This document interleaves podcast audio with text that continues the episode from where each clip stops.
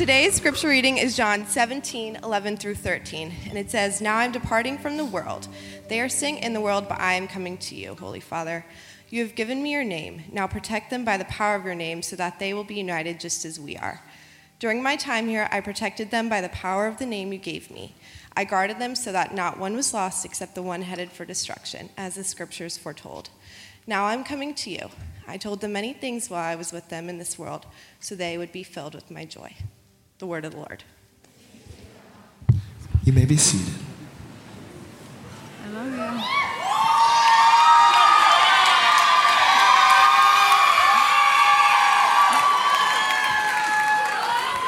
Hello. Hi. I am Lauren, for those of you who don't know me. Hello. I am a senior psychology major, and I'm going to give you a little bit of an intro about who I am. So, I love people more than I love anything in this world. I think I love people more than I love breathing, actually. So, okay. And I'm an Enneagram 2 with a three wing, which is super central to who I am. I eat Chick fil A at least once a week. Uh, number one, no pickles, fry well done, large milkshake. Yes, I said large. Everybody, feel free to get a large chocolate milkshake with no toppings, one ranch, two ketchups. So, also, yes, I'm a picky eater. I have an obsession with Con Pane, specifically their cinnamon rolls. When people ask me what my favorite hobby is, I always say laughing. I love dancing, which is why this worship this morning was too real and also why I'm sweating right now. And I'm always blasting a new song in my white Prius with the blacked out rims. I am the oldest of four girls in my family. So some may say I'm a bit overly protective and overly loyal. Um, ask any of my friends who have ever dated anyone or even started talking to somebody, rip. Um, but as the oldest, so these are my sisters, as the oldest in an all girl household, um, I would fight to the death for my sisters.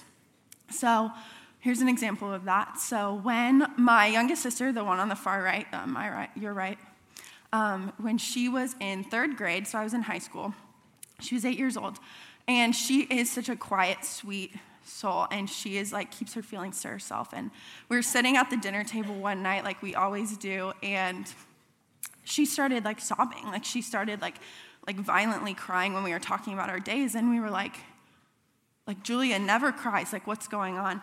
And she continued to tell us that at school um, she had been with her friends and they were eating lunch and she went to go throw something away. And when she got back her friends were gone. And so she like looked around for them and then she saw that they were hiding behind a trash can. And she just like was weeping as she was telling this story. And in that moment all my sisters and i start crying too because we're like who could do that to you? And then also i was like okay, so I'm about to go beat up a third grader. Like, I'm Walnut Elementary School, like, I'm coming for you, like, and I am about to beat up a third grader because I felt so protective of my family, like, of my sister. Um, another uh, fact about me is that I experience the world through tears, so I'm very emotional. So if you know me, you know I cry about just about everything. Um, especially when I have to say goodbye to someone. So every year when I leave Loma, I look like this, but also with, instead of one single tear, 5,000 tears streaming down my face. So I hate goodbyes. I hate saying goodbye, especially to people I love. And so every year after my eight months spent here, like I just weep because I love my people and I love the people that I get to share my life here um, with. So, taking that, and we can take that picture down now.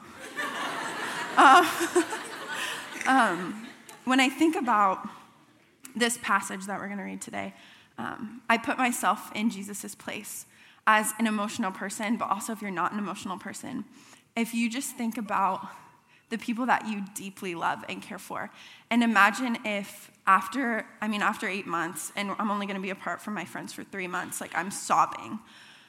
Can you imagine if you had journeyed for three years like Jesus did with people?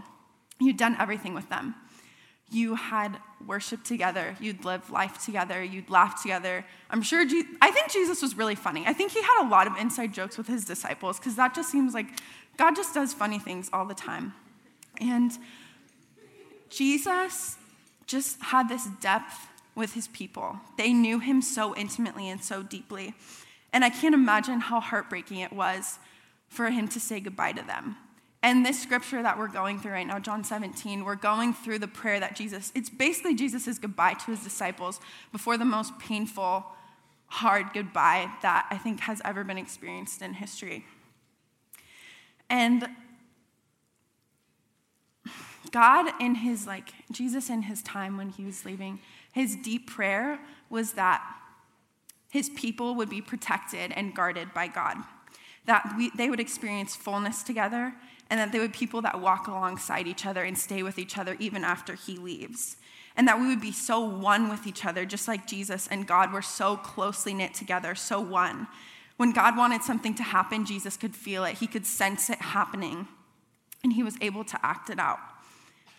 So I want you to think about what would it look like for us to be so in tune with each other that we were able to listen to what the Spirit wanted from us, what the people around us really need from us, and that we would have the courage to let people take care of us, to show up and take care of the people around us too, and that we would live in mutual relationships that seek to make the other better.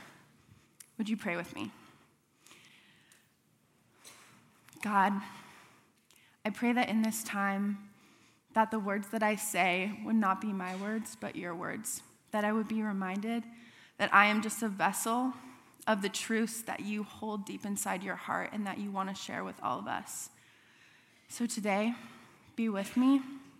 Give me peace. I love you, God. Amen.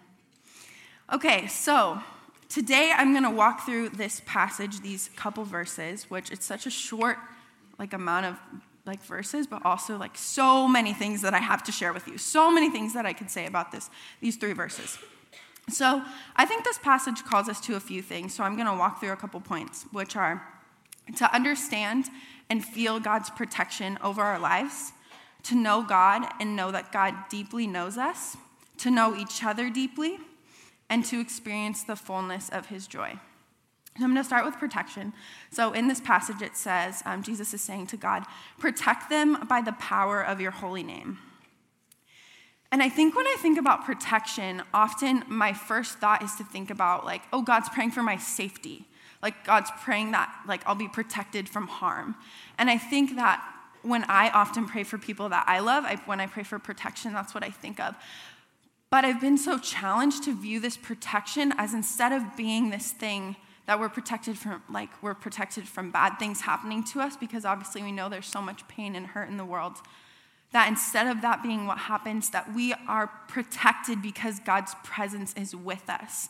God's presence is living in and through us and it's he's walking with us every step that we take every way everywhere that we go. God is so present with us. And again, that doesn't mean that God is protecting us from harm or from trial. It means that He promises that no matter where we go, how far, how deep in the darkness we feel, that God is present and with us. And I think when we think about protection, it's just a reminder that Jesus wants us to have His Spirit with Him. So, what does it look like for God to pray for protection for his disciples? To me, that looks like even after Jesus is leaving, he's praying, God, stay with them because I have to leave, like I have to go, but I want you to remain with them. And I want you to be with them still because I know I can't be the one that protects them and is with them and lives this life with them anymore. And I think it's so significant that God says to protect them by the power of your holy name because the name of God is a name that drives out darkness. It drives out fear, it drives out insecurity, and it brings confidence and light. And when the name of Jesus is spoken, darkness can no longer stay in that place. And so he says, Protect them by your name because your name is so powerful. Our name encompasses all of who we are. And the name of God is so powerful that God, that Jesus speaks that over his people, over his disciples, and over those who are going to experience his message in the future. And I think God uses his presence not only through speaking whispers to your soul and like the depths of your being, but also through the people around you that you get to walk with, that you get to do life with. I think often Jesus appears to us like as Jesus through skin, like Jesus with skin on, like us as human beings. So I challenge you to think of what does it mean to be protected by God in your life? What does it mean for the Spirit to be dwelling with you? What is Jesus trying to communicate to his disciples and to us today through this challenge to notice and understand the deep protection that he carries over our lives? The next thing that I think is so important is that we know God and that we know that God deeply knows us. And I think that comes through intimate relationship with God. So, we are marked by our identity that we are one with God, that God sees us and knows us, that He knows our story, that He created who we are, He created our inmost being, and that we know through that that He will never leave us, that He knows us. And um, earlier in John, there are these scriptures that talk about how Jesus is our shepherd. And I this is so significant at the time because everybody under like nowadays we don't really have shepherds. Like that's not like a career choice that most people take as being a shepherd. Um, but at the time this was a common and it wasn't a highly position it was actually a lowly position to be a shepherd. But when you're a shepherd you have one job. Your job is to watch over your sheep. All day you're spending with your sheep. You're watching them. You're making sure that one doesn't run away and if it does you take care of it. You protect it. You go after it. And you know them and then they know you. They know your voice. And so in John 10 27, it says, My sheep hear my voice. I know them, and they follow me. And then in John 10 4, it says, When he has brought out all his own, he goes ahead of them, and the sheep follow him because they know his voice. This is so significant because we need to learn what God's voice sounds like in our life. We need to learn the, the, the voice of our shepherd, and we so innately know that because he's our father. It's like when your mom calls your name, like you just, you, you know that's your mom, like you know it. It's like a mother knows her baby's cry. Like there's so much going on, but you're like a mom will just turn and know like when her baby's upset or crying. And I think it's so important to understand that God knows the language of our heart. The way that God speaks to me is so different than the way that God speaks to you. And even though we may seem the same or act the same, we do the same things, the way that God speaks to our heart is so unique to who we are. And I think we are challenged to learn that way. Like, what is the way that God is going to speak in and through our heart language because He knows us and He wants to communicate with us. So, some people I feel like there's so, I mean, there's so many different ways that God speaks to us. And like, I think our challenge is to figure out and spend time with God to understand how He is going to speak to us. Some people experience Him through nature, some experience Him through people, through having deep conversations, through having hard conversations, through worship, chapel, journaling, sunsets, surfing, exercise spending time in silence, spending time in the spiritual disciplines, practicing gratitude, just spending time with God, letting Him see you, being in a space of openness and honesty with God, letting Him see you and know you fully. So, how are you learning the voice of your shepherd? How are you paying attention to these deep moments in your life where you're letting where you need God to speak to you? And how are you letting him speak into those? This, pa- I think the main thing for me when I think about this passage is the call to know others.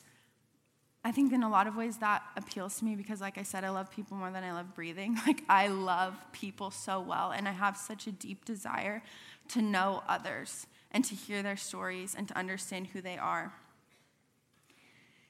And knowing each other in the context of this passage looks like protecting each other, being present with each other taking care of each other. And when you care about something deeply, you have a deep desire to protect it. It's like how I feel about Con Pane cinnamon rolls. When I go to Con Pane, and this is silly, but it's true. I do not want to share my cinnamon roll with somebody else. Like if somebody's like, "Oh, can I have a bite of that? It looks so good." I'm like, "Oh, it is so good," but it's actually mine. Like I, I don't really like, "Oh, oh, you're you're taking the part with all the frosting." Okay, good. Um, so it's and that's a silly example, right? But when you care about something, you want to protect it. You want to make sure that no harm comes to it. Like somebody else eating it. But okay. And and we don't care about something until we know it. If we don't know the person sitting next to us, if we don't know somebody's story, then we don't care as deeply and as fully about it. As children of God, we are considered each other's family. We are considered brothers and sisters of the Most High God. And if you think about your own family, whether that looks like your biological family or the family that you've chosen to create, create for yourself through your friends and people here. Most people would literally do anything to protect the people they love. Like, I would have beaten up a third grader. Like, I was twice their age, and I would have beaten them up because I love my family. I love the people that I get to share my life with. Those people become your people. You know them, you get them. You've seen them do stupid things, you've seen them make dumb mistakes, You've held them when they've cried. You've been with them after a breakup or a death or a painful event. And if you've ever been in a deep and sacred space with someone like that, like that, you want to protect them. You want to bring them into spaces of life and joy and fullness. And this is what Jesus calls us to do through his words. Through him telling them to protect them by the power of their name so they would be united just as we are. Because in that, he also refers to those who believe in Jesus' message that the disciples share. And that means that all of us are included in that. So, congratulations, you've made it in the most famous book in the whole world. You're in the Bible. I just want to say, shout out, you, you made it in life. Because Jesus specifically prays for you. And I think that's so significant that when Jesus is about to go on the cross, he refers to all of those who would be like know him through the disciples' message. So, as the disciples go out, all of us know Jesus and have a relationship with him because of what the disciples went out and shared. Jesus spent so much time with his disciples, with his followers. They went with him everywhere. They slept next to each other, they ate with each other, they laughed with each other, they cried with each other, they prayed with each other. And I think when Jesus is leaving him in the context of this prayer, he is, his heart is breaking. It's like when you drop somebody off at the airport and you like get close to the terminal and you get so sad. You're like, oh, but I don't want you to leave. Like, I don't want you to leave. But for Jesus, he knows that this is, he's leaving for, for I mean, he comes back when he is raised from the dead, but he knows that this is the end of his significant amount of time with his people and his heart is breaking. And so his in desperation, he cries out to God that they would he would protect his people, the people that are to come and the people that were with him now.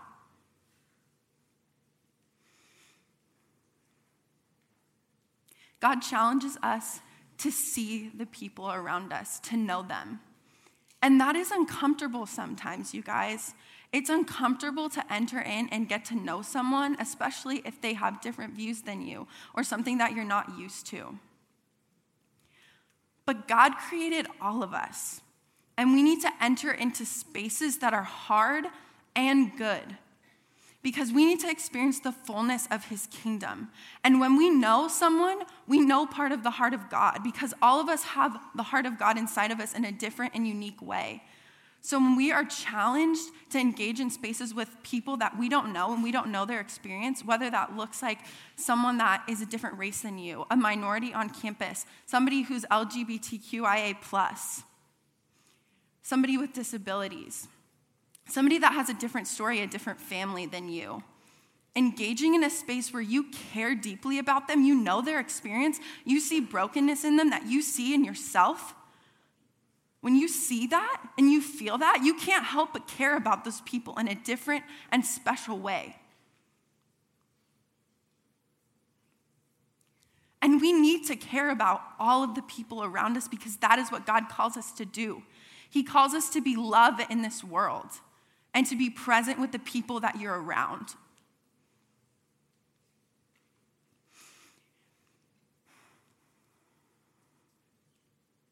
Jesus wants to continue the family that he started when he was here on this earth, the family that he started to create through his disciples, through his followers.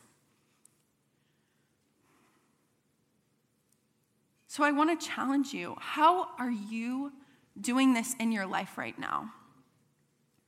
Who are you spending time with that's different than you? Who are you pouring into? Who needs you? Who needs to hear? Who needs to be heard? Pay attention to that. Pay attention to the ways that the Spirit is calling you to engage in hard conversations and to be with people. Because I truly believe that if we knew everyone's story, there is no one that we couldn't love. There is no one that we wouldn't love if we knew the depths of their heart, if we knew their story, if we understood them.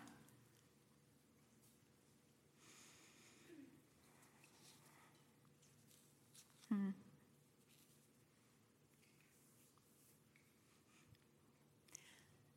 Engaging in hard spaces is heavy. It calls us to call on something that's greater than ourselves. But if we want to experience the unity and protection as a community, as broken people, we need to follow in the way that Jesus modeled for us to follow him and to engage in those spaces and to talk to those people and to seek them out and love them for exactly who they are. That means listening to people's stories. That means sharing meals. That means laughing together. That means worshiping together. That means praying for each other, praying with each other. Living life together, sharing in pain and sharing in joy. So let them be one. I think God is calling, Jesus is calling to protect the family that he created because there is so much value in continuing that family.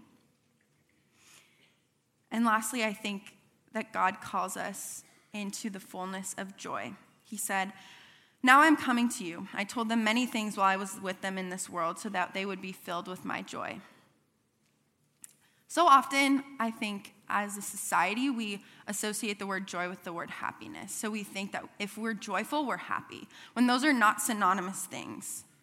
Happiness is temporary, happiness is situational, and joy is something that deeply abounds from your soul. And I believe that it's something that comes from God, that fills us up when we're empty. But that doesn't mean that we don't experience pain, that we don't experience hurt because I know that life isn't always joyful, and sometimes we don't feel like celebrating. And I want you to know that that's okay. It's okay to grieve, it's okay to cry, it's okay to feel the weight of pain and hardship. Because Jesus sure as heck did. He literally sweated blood because his anxiety was so great. He experienced people leaving him, people denying him, People literally chose to release a murderer over Jesus, and Jesus was sent to the cross.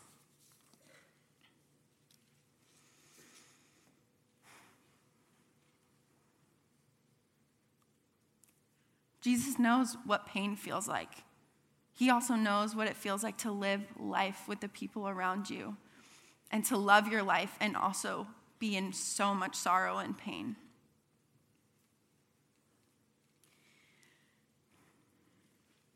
Um, could you put up Romans? In Romans 8:18 it says, "Yet what we now suffer is nothing compared to the glory he will reveal to us later."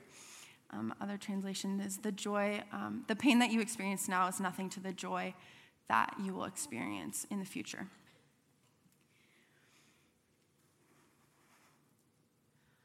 This joy has to do with the the joy that we're going to experience later on in life, that there is so much good coming in the future.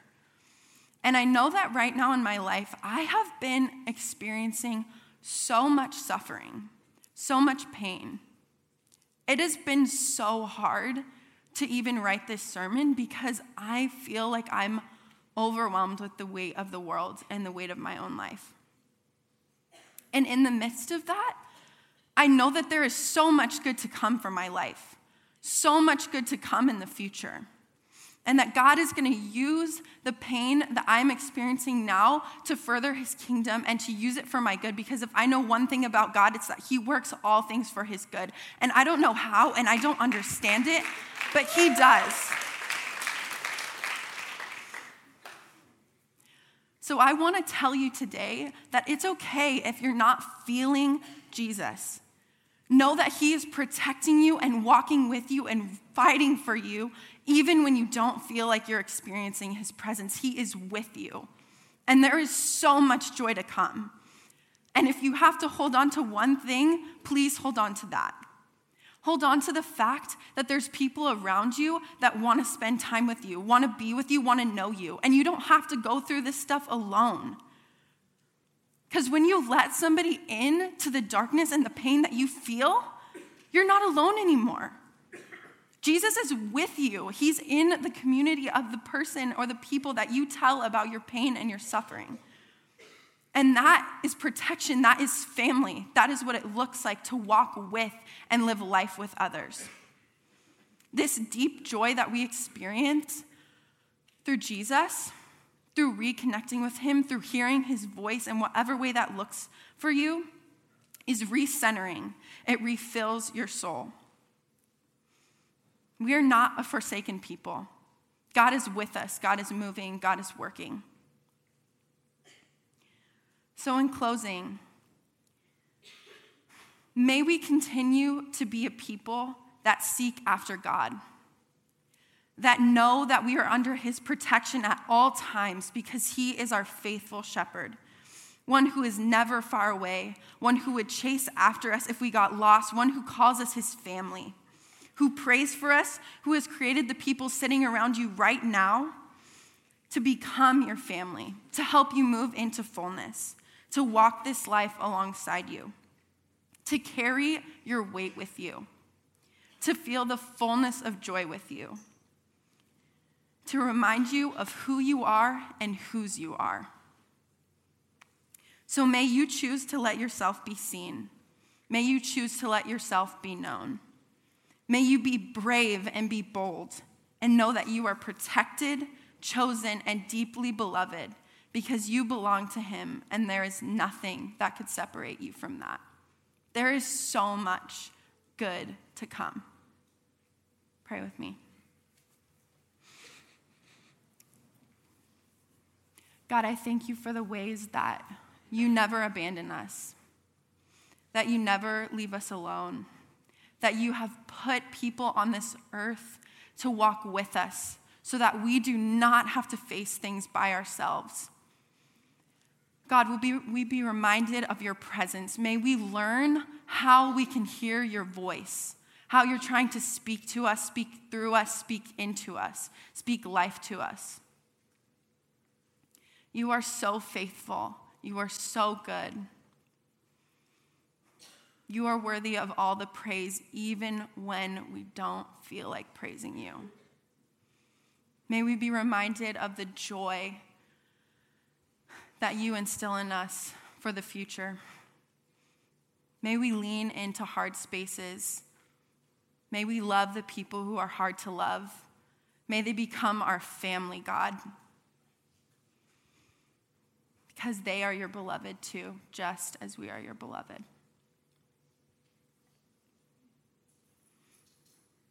Hmm.